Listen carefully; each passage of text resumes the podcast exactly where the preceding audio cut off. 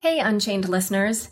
As you know, it's hard keeping up with the fast paced world of crypto, so we've got just the thing for you. Subscribe to our free Unchained daily newsletter at unchainedcrypto.substack.com. You'll get the latest crypto news and original articles from our reporters, as well as summaries of other happenings and bullet points, plus our meme of the day, all curated and written by our amazing team. It's still your no hype resource for all things crypto, just in newsletter form. Sign up at unchainedcrypto.substack.com. Again, the URL is unchainedcrypto.substack.com. Hi, everyone. Welcome to Unconfirmed, the show that reveals how the marquee names in crypto are reacting to the week's top headlines and gets the inside scoop on what they see on the horizon. I'm your host, Laura Shin, a journalist with over two decades of experience. I started covering crypto six years ago, and as a senior editor at Forbes, was the first mainstream media reporter to cover cryptocurrency full time. This is the September 3rd, 2021 episode of Unconfirmed. The Unchained newsletter has switched from a weekly news recap to a daily email. Each morning, you'll get four to five quick headlines, a crypto meme or two, and a few recommended reads. Head to unchainedpodcast.com, and the sign up for the newsletter is right on the homepage. Looking for NFTs that are useful and fun? Try Sorare, the largest NFT based fantasy game. You can collect, trade, and compete with officially licensed digital cards of soccer players from over 160 clubs on Sorare. That's S O R A R E dot com. Polymarket is the leading information markets platform where you can trade on the most hotly debated topics, whether it's politics, coronavirus, current events, and more, all on the blockchain. For a limited time, sign up with referral code UNCONFIRMED to get your first trade reimbursed up to $100. The Crypto.com app pays you up to 8.5% interest on your Bitcoin. Get $25 when you download the Crypto.com app with code LAURA. The link is in the description. Today's guest is Steven Ehrlich, editor of Forbes Crypto Asset and Blockchain Advisor. Welcome, Steven. Thanks, Laura. It's a pleasure to be here. Um, as they say in radio, a longtime listener, first time caller. so, FTX had some big news this week. Tell us what that news is and why it's significant. Right. So, so FTX, uh, specifically, it's a U.S. based exchange, FTX US, uh, announced that they had acquired uh, LedgerX, essentially a, a, CFTC licensed company that can offer crypto derivatives, um, Bitcoin uh, and Ether contracts, uh, futures, options, swaps, things like that. And it was a really interesting story because it, in some ways it kind of brings the strategy that FTX International's CEO Sam Bankman-Fried used to um, uh, so successfully internationally here into the U.S. FTX US uh, started about a year ago. Um, it, its its volume is, is relatively nominal, especially in light of Coinbase, which typically does over four billion dollars a day in transaction volume. Kraken's over a billion. Even Binance US, um, uh, uh Binance's US arm is over a billion dollars, and uh, FTX US is only, I say only, but only around 350 million. Um, that said, um, once assuming that this merger goes through, which um, I think should happen sometime around October, assuming no roadblocks, FTX US will be able to offer uh, crypto derivatives to US clients, which is not something that any of those other major US based exchanges can do. So that gives them a, a distinct advantage. And, and, typically also these types of contracts and offerings are much more profitable than, than spot uh, transactions. So it, it is a pretty, uh, it is a pretty important uh, deal for FTX US. And so tell us a little bit about Ledger X in terms of like its history or, you know, how it came to be in this position. Sure. So, I mean, Ledger X started out a few, a few years ago. I mean, they had acquired these, these licenses and they really tried to break into, uh, I guess, like the institutional derivative space and, and also the, the retail space. Um, crypto derivatives, though, have tended to be a bit of a slow climb, especially in the regulated institutional space. I mean, they've really taken off internationally in the unregulated space where I mean I, I think FTX does something like five hundred billion dollars a day or something nominal value. I have to double check that that stat. But um, Hi everyone. Quick correction that Steve had me add after the show, which is that he misspoke here and he meant to say five hundred billion dollars monthly. But LedgerX really never seemed to kind of rise up to the levels of like the Deribits and and and FTXs and, and Binances and and and so on and so forth. And uh, it could be due to a multitude of reasons, but I, I, believe at some point they just decided, look, Um, we have these licenses; they are valuable. We're not finding the right type of product market fits. So this is probably a good time to find an exit. And it, it's hard to imagine. I, I, would assume they've talked to a few different partners to find the best deal for them. But given FTX's uh, playbook that they can use um, in the U.S., it's hard to imagine that they found a better partner than than FTX US to uh, consummate a deal and hopefully grow the business. So, as you mentioned, FTX is pretty tiny compared to other major US crypto exchanges in terms of its trading volume. So, how do you expect this acquisition to affect that competition between the crypto exchanges in the US? So, I think right now FTX US is probably going to have a relatively um, clear lane to to do this. Uh, I mean, Kraken does have a futures offering, but they geofence around the US. I mean, Coinbase, I, I don't think has any plans to offer uh, derivatives anytime soon, although I, I, would imagine they will at some point. Uh, I mean, Coinbase um, actually recently pulled back its margin offerings. Uh, I think Kraken still does, but but but minimal. So FTX US will have um, some clear lanes to play at. Uh, of course, they have to uh, compete with CME, which I think is the third or fourth largest uh, derivatives exchange by open interest in, in, in, volume. So they are a big player and they do dominate the institutional space. But uh, FTX US can can try as well, and they also have some more specifically target some more offerings specifically targeted towards the retail market, which um, traders like um, um, traders that could buy a contract for as little as about five hundred dollars in. Uh, depending on what the prices are of, of that given day. I, I think the more interesting question though here is kind of what does this who should trade, uh, especially in the retail sector, who should trade these instruments and, and for what? Because crypto is already so volatile. Uh, derivatives do play an important role in healthy markets. I had a long conversation with FTX CEO Sam Bankman Fried about this a couple of, of weeks ago. And I mean, in crypto, just like any other market in the world, um, volume on derivative exchanges on derivatives is much higher than, than spot, and they help as far as um, more efficient trades, price transparency, price discovery. But in crypto, it's a little bit different because the markets are already so so volatile that once you start um, offering these products and then putting leverage on top of that, which could be 5, 10, 25, 100, I mean, that can really create cascading liquidations that um, really don't do much to uh, help crypto's reputation. So FTX US, when they start offering these products, it's going to be important for them to be conscientious about who they offer these products to, making sure that um, those people have the right level of education because these products can be used to hedge against risk and to lower volatility, but it is a more advanced type of product. So um, retail traders that perhaps this is not someone for a retail trader that just um, perhaps uh, doubled their investment because they bought a token and now they want to press their luck. Um, I mean, these are for traders, not for for gamblers.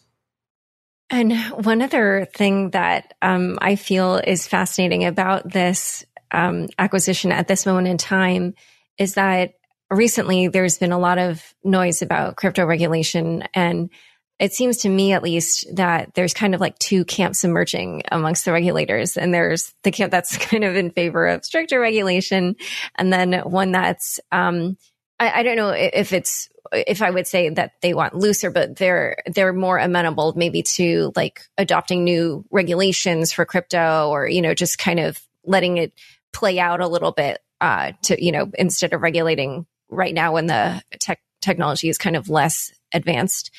And um, we see both of these strains at both the SEC and the CFTC.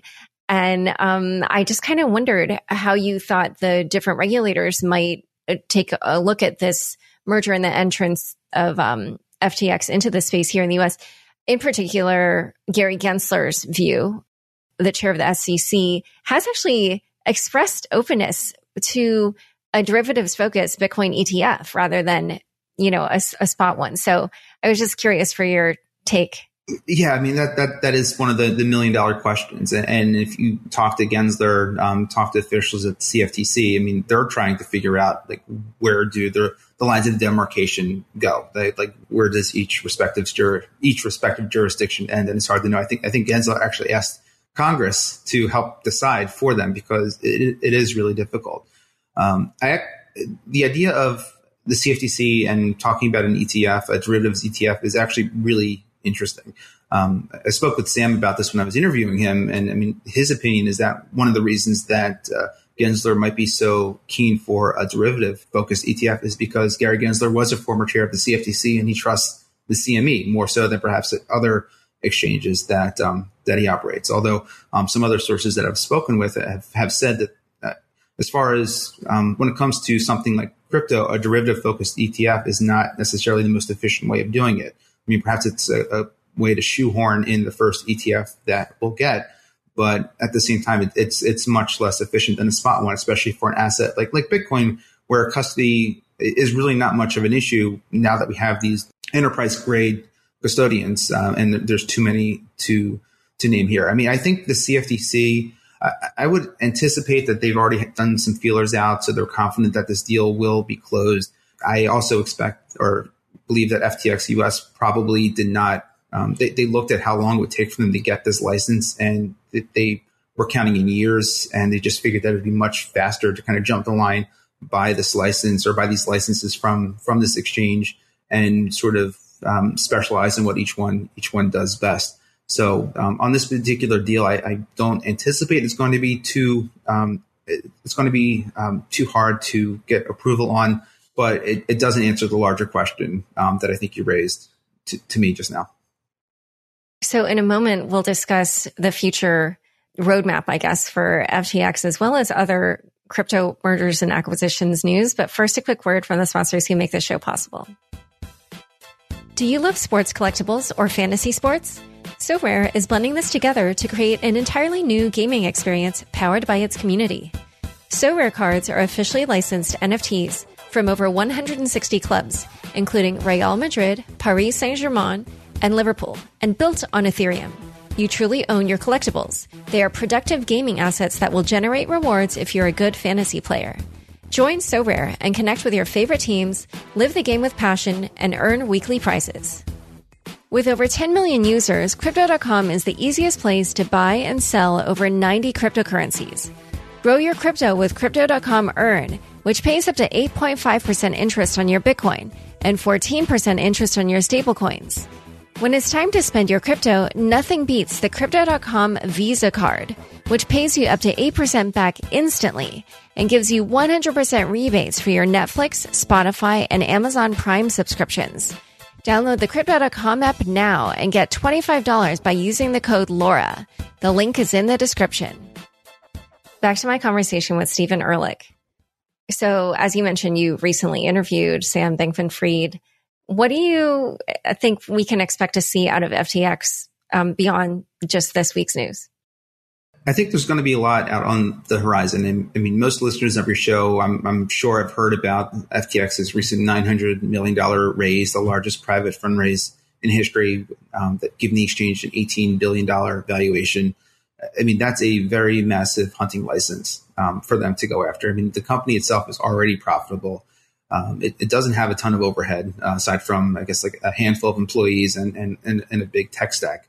So I really think that Sam is and and FTX is going to try to um, further promote its brand, um, expand vertically, expand horizontally. Vertical integration is actually something that I know is, is very important to him. And it's funny when I was speaking with, with Sam. I mean, one of the questions I asked is, um, he, he's recently said he spends about five hours a day dealing with regulators, and I, and I kind of asked him to contextualize that a little bit. What are the types of conversations that he's having? And, and he kind of said they fall into a few different camps. I mean, one are regulators in countries where they already operate and they're trying to figure out how existing regulations apply to crypto. Uh, then there's others where um, it's a country that um, doesn't have the right type of regulatory architecture and they want to engage with people in the space that know the industry well so they can have meaningful conversations. And he really just said it's, it's a lot of those types of a lot of those types of discussions. And that also lends to the M&A point that I think we're going to talk about in a little bit, which is again, now that they have this, this war chest, they can go out and buy companies and, and expand. They have to make a calculation on whether or not it's faster to, to build and get the licenses themselves or essentially import one, acquire it, acquire the people, the local knowledge and, and, and go that route. Um, especially with spot exchange, scale is everything because margins are increasingly getting thin. So, so that's very important. But, but at the same time, um, FTX, and I think this is applicable for, for almost any other major exchange. I mean, their ambitions are bigger than that. I mean, Coinbase wants to be the app store. Uh, I mean, other exchanges are looking to offer derivatives and, and become market makers and uh, prime brokers and and things like that. So I, I do think we're going to see a period of, of massive M and A uh, in this industry as some of the real category winners and leaders uh, come to the forefront, and other companies that haven't really been able to gain that size, that that that scale, are going to look for exits that help reward their shareholders, their founders, their their investors, and and, and try to um, find find the right fits. And are there any particular areas that you feel are ripe for M&A in crypto right now or any particular trends you're seeing in that regard coming up? Yeah, so there's a couple of trends. I, I mean, I tend to think that we're not going to see the M&A surge like instantaneously because the market is doing so well for the most part and most tokens are are going up. I mean, I, I don't want to uh, general, generalize for the entire crypto market, but but for the most part, we're, we're in a bit of a bull cycle, especially recently as it's recovered from its um, recent nadir. But, but at, at, some point, companies are going to have to get realistic about where they are and, and where they stand. I mean, most ICO projects are worthless at, at this point, except for the, the lucky few. And I mean lucky probably means hard work and a bit of luck in this case, but they have to be honest about about where they are, and there's going to be a matchmaking process. It, it's the same thing that's happening in the real world, um, where I mean, M and A activity in 2021 in traditional the traditional financial sector, we've seen trillions of dollars in M and A deals and there's no sign of it stopping soon because companies are trying to figure out where they fit during this COVID, post COVID world and, and, trying to reorganize themselves. And in crypto, it's important for firms to also be um, to also be self aware. I, I, had an interesting conversation with with one of the co-founders at, at Hermez earlier today, and I mean he and I was asking him a little bit about the, the rationale behind the deal, um, the the two hundred fifty million dollar token lockup with, with Polygon, and it was really interesting his, his candor, which was basically we felt like we had a really strong product, we had great tech, but we weren't necessarily seeing the adoption that we were hoping for.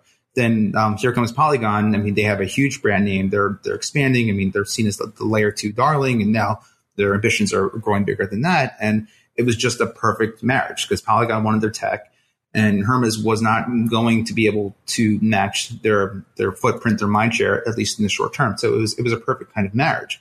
Uh, I think there are some questions about whether or not the SEC and other regulators are going to care about a deal like that. But that, I mean, we can talk about that if you'd like.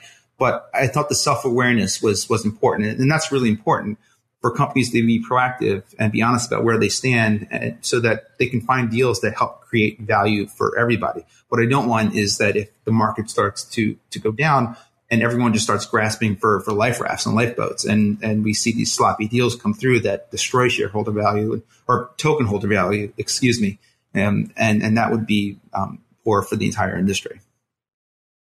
Yeah, it's fascinating that a token merger because obviously, I mean, it was such a big deal, and um, you know, it, it's unusual or or kind of something new, I guess and at the same time, we do know that the SEC uh, really has its sights on DeFi. So can you address that regulatory issue that you brought up? I was curious to know what you thought the SEC might think of something like this. So it's it's really funny. I mean, I, I spoke with um, Sandeep at, at Polygon. I, I spoke with um, some folks at, at Hermez. I mean, they both told me that they they really didn't have any conversations with the SEC. I mean, for one, they say they're not an American company, so they don't have to. I I would suspect that some people at the SEC may disagree with that categorization, uh, assuming that just uh, maybe. Yeah, I, I, mean, I guess I could probably talk to the um, folks at Telegram for uh, um, for an opinion on that. But I mean, they are of the core belief that these are utility tokens. They're they're not securities. They have legal opinions um, um to that effect. They come off to me as very honest people that don't um, that aren't trying to skirt any sort of regulations or laws. They are trying to do to do the right thing. These laws are they are gray. The SEC, just for one, because that's the regulator I know the best. I mean, they are going very slow. I, I, mean, really, the only two tokens where we've gotten any sort of relatively clear guidance are, are Bitcoin and Ethereum, and everything else is up up up for grabs. So, uh, if you're a company, for instance, like like Hermez, that maybe in a year they don't have a year or two of runway left. Maybe they do. I don't. I don't know that for sure they get they get this deal, like what what would you do? Is it better to make this deal and hope that the SEC gives it its blessing or whatever the regulator is, or say, you know what, I'm too worried about this. It's not it's not a slam dunk either way, but I don't want to take a chance. I mean, it, at some point, you kind of have to perhaps take a leap of faith. Uh, that said, I mean, there are some really important considerations with the deal. I mean, like on the Hermez side, they control about 90% of the tokens. So uh, between them and the, their investors and, and, groups that they know, so they did a quick telegram check to see if everybody was sort of okay with this. Now on the Polygon side, I mean, they told me they I mean, this is this is um, this is out there, but I mean they were able to finance the purchase with tokens that they own in their own treasury, so they didn't actually have to go to um, like Matic holders to get a sense of what they thought about this. But if these deals become more common, I mean there are structures for how M&A should work. Uh, I mean, there's ways of going out and clearing it with regulators and also um, getting shareholder approval. And, and I would imagine that at some point we're going to have to see those types of questions and answered and procedures done uh, if, if, it really becomes a trend, which I suspect it will be uh, as this industry matures and we see um, further gaps between the, the winners and the losers. All right, so we're going to totally switch gears can you tell us a little bit about who Fereshteh Forough is and how she and her organization were using crypto? Yeah, uh, I'm happy to, Laura. Uh, that was an interview that really was fascinating to me as well, and, and, and a bit uh, personal. Uh, and I'll, I'll, explain what I mean by that in a second. Uh, so, Fereshteh, she is an Afghan um, expat. She's actually a former refugee herself. Uh, she's she's in her her 30s her family actually had to leave Afghanistan during the 1980s with the Soviet invasion because her father was a high ranking member of the Mujahideen, which is a, a the, essentially the Taliban precursor, but the U.S. was was covertly aligned with them to, to fight the Soviets back then. Uh, long story short, she ended up um, studying computer science in Iran, getting a master's in, in CS in Berlin, coming back to Afghanistan after the U.S. Uh, invasion, I, I, believe in about 2010, to become a professor of computer science there. And, um, and then ultimately she started a coding school for girls where they learned how to code um, Solidity. They learned how to code smart contracts to query data from, from blockchains. And then once they graduated, they would, um, they would get money.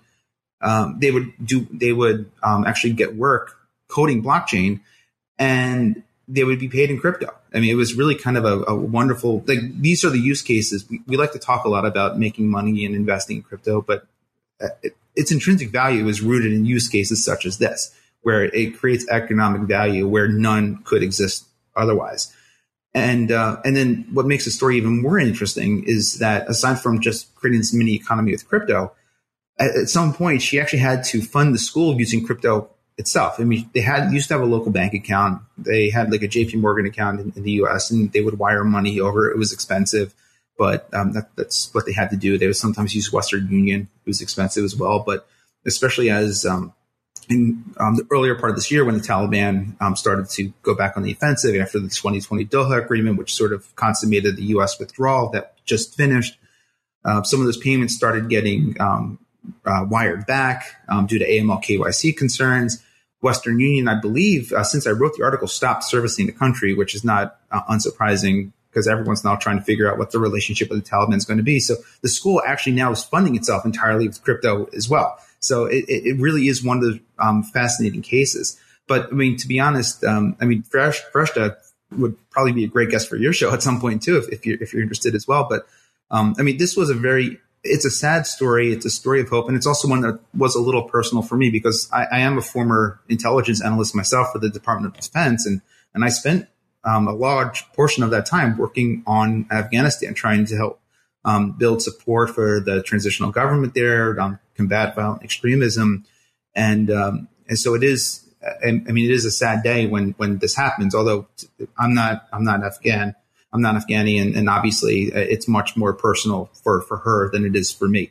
As far as I know, right now the school is still operating, but but it's remote. Uh, it has been for for a while, ever since the Taliban uh, resurgence came, and uh, and and I think it's really um, too soon to tell what's actually going to happen with it. I think the Taliban is trying to put up a good front. It's try, it doesn't want to be seen as a pariah state. It wants to have relations with the rest of the world, and I think a portion, a big part of that's going to be how it treats women and whether or not it's going to allow women to um, to study, to be in government, to have professional careers. So I'm optimistic. She she told me she's willing to engage with with the Taliban to talk about what she's doing, and uh, and I hope um, she gets that opportunity or at least lets is able to continue operating her school.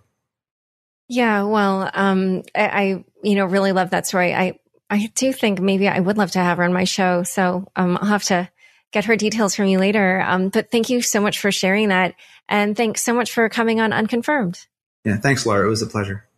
Don't forget, next up is the weekly news recap. Stick around for This Week in Crypto after this short break. Today's sponsor is Polymarket, the world's leading information markets platform where you can trade on the most pressing global questions, all on the blockchain. Choose from a variety of markets. Will Cardano support smart contracts by October? Will the US again have more than 200,000 new COVID cases per day before 2022? Will Trump run for president again? With over $130 million traded on the platform, Polymarket is the go to place to settle the biggest debates of the day. For a limited time, sign up with referral code UNCONFIRMED to get your first trade reimbursed up to $100. Go to the description and click on the link to get started. That's polymarket.co slash unconfirmed.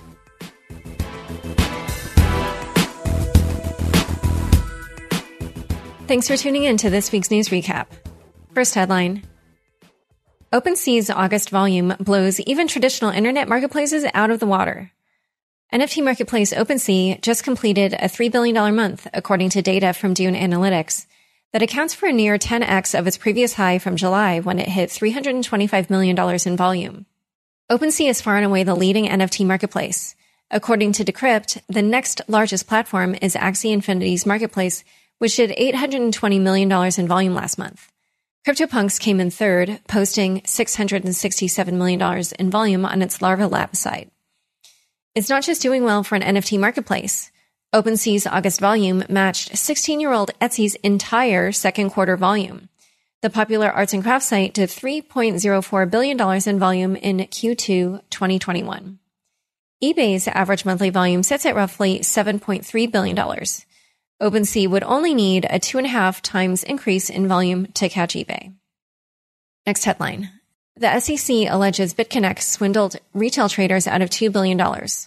On Wednesday, the Securities and Exchange Commission filed an action against BitConnect, its founder, and its top U.S. promoter, alleging that they defrauded retail investors out of $2 billion through an unregistered and fraudulent offering of digital assets.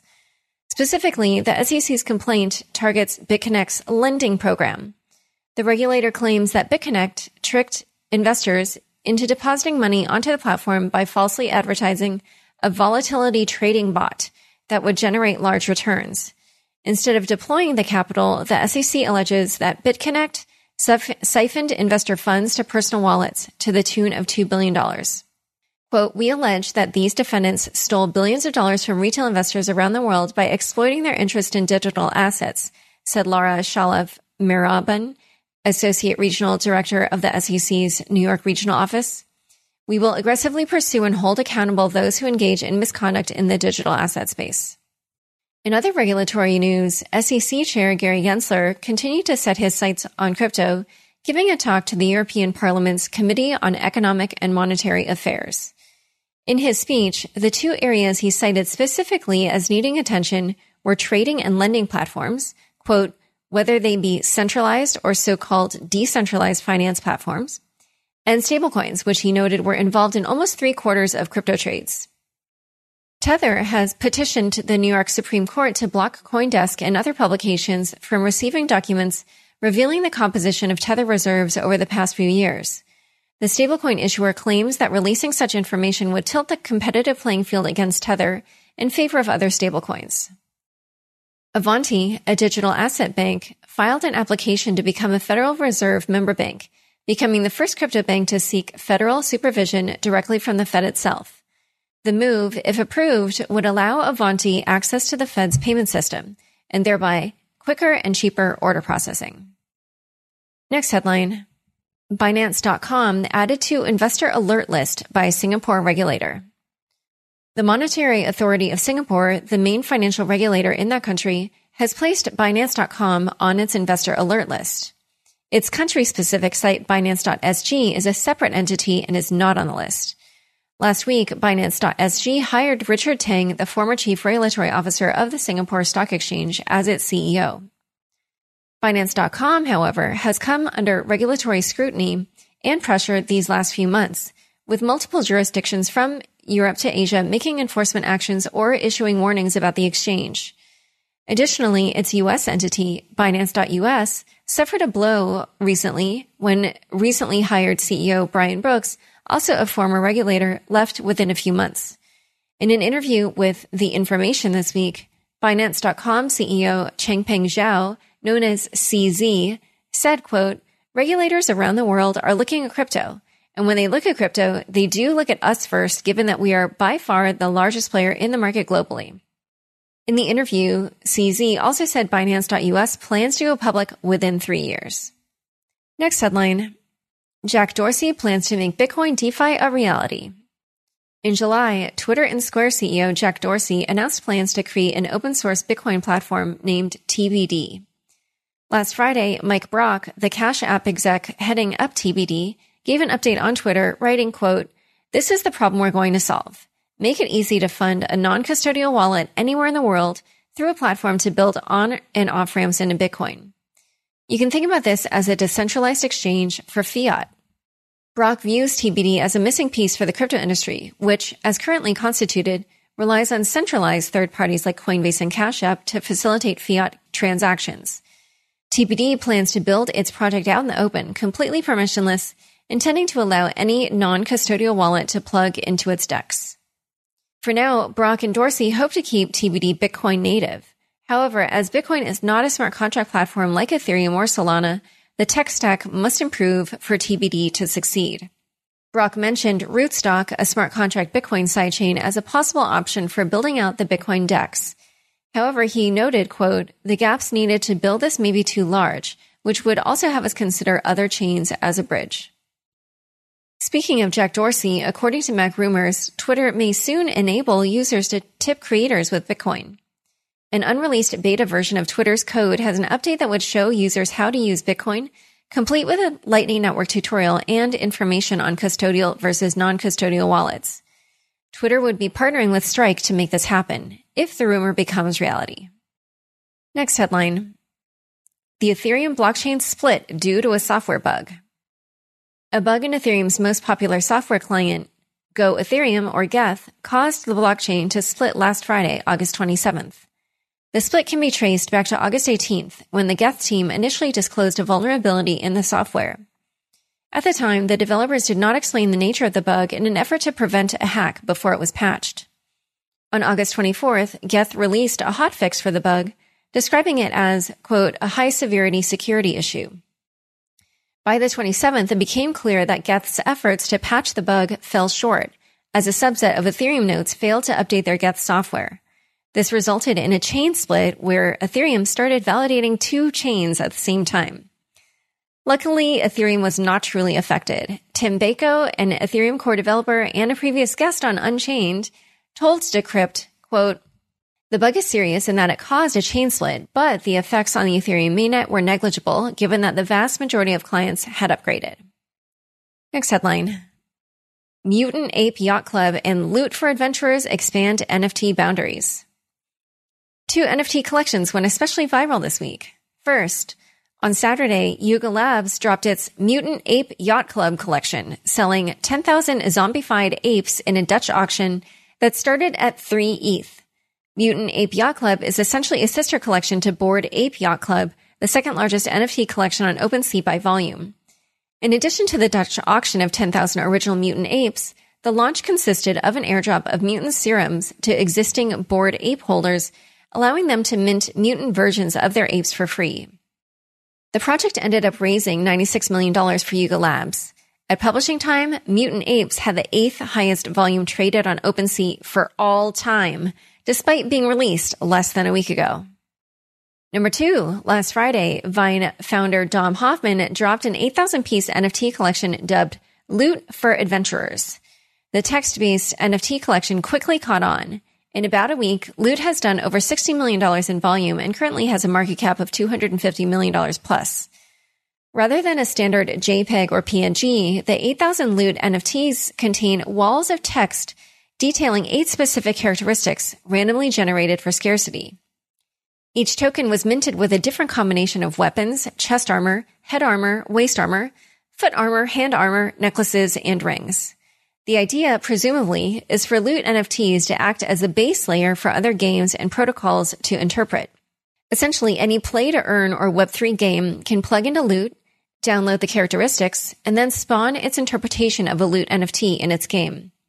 On a related note, Dom will be releasing a new NFT project in the coming weeks labeled Supdrive, which is an on chain fantasy game console. Next headline Ethereum Layer 2 competition heats up with launch of Arbitrum. Offchain Labs, the developer behind Ethereum Layer 2 solution Arbitrum, launched on Tuesday. The company also announced a $120 million funding round at a valuation of $1.2 billion. Arbitrum is built to scale Ethereum by using optimistic rollups, in which transactions are bundled outside of the mainnet before being posted on the Ethereum blockchain. Since launch, transactions on Arbitrum have been markedly cheaper than on Ethereum. According to the Defiant, ETH transfers cost about $1 in gas fees on Arbitrum rather than $11 on Ethereum. Uniswap trades, which require more gas than basic transfers, are currently executing for $5 compared to $81 on Ethereum. Next headline Cream Finance was involved in a $25 million hack. DeFi protocol Cream Finance fell prey to a flash loan attack this week, in which the hacker escaped with $25 million in crypto. PeckShield, a crypto security firm, explained the attacker was able to make off with the money due to a re-entrancy bug, which became available when Cream integrated with AMP token, because AMP uses the ERC 777 token standard rather than the usual ERC 20 token standard. All right, time for fun bits. CryptoPunks are going Hollywood. Larva Labs, the NFT developer behind CryptoPunks, Meebits, and Autoglyphs, signed a deal with United Talent Agency for representation across film, TV, video games, publishing, and licensing. According to UTA, CryptoPunks would be among the first crypto native IP to enter the traditional entertainment world. Leslie Silverman, head of UTA Digital Assets, told the Hollywood Reporter, quote, I would say that it is one of the first opportunities for an IP that fully originated in crypto world to enter a broader entertainment space, and they earned it. They have really hit the zeitgeist in a tremendous way. All right, thanks for tuning in. To learn more about Steve, FTX, and Forbes Crypto Asset and Blockchain Advisor, be sure to check out the links in the show notes. Unconfirmed is produced by me, Laura Shin, with help from Anthony Yoon, Mark Murdock, and Daniel Nuss. Thanks for listening.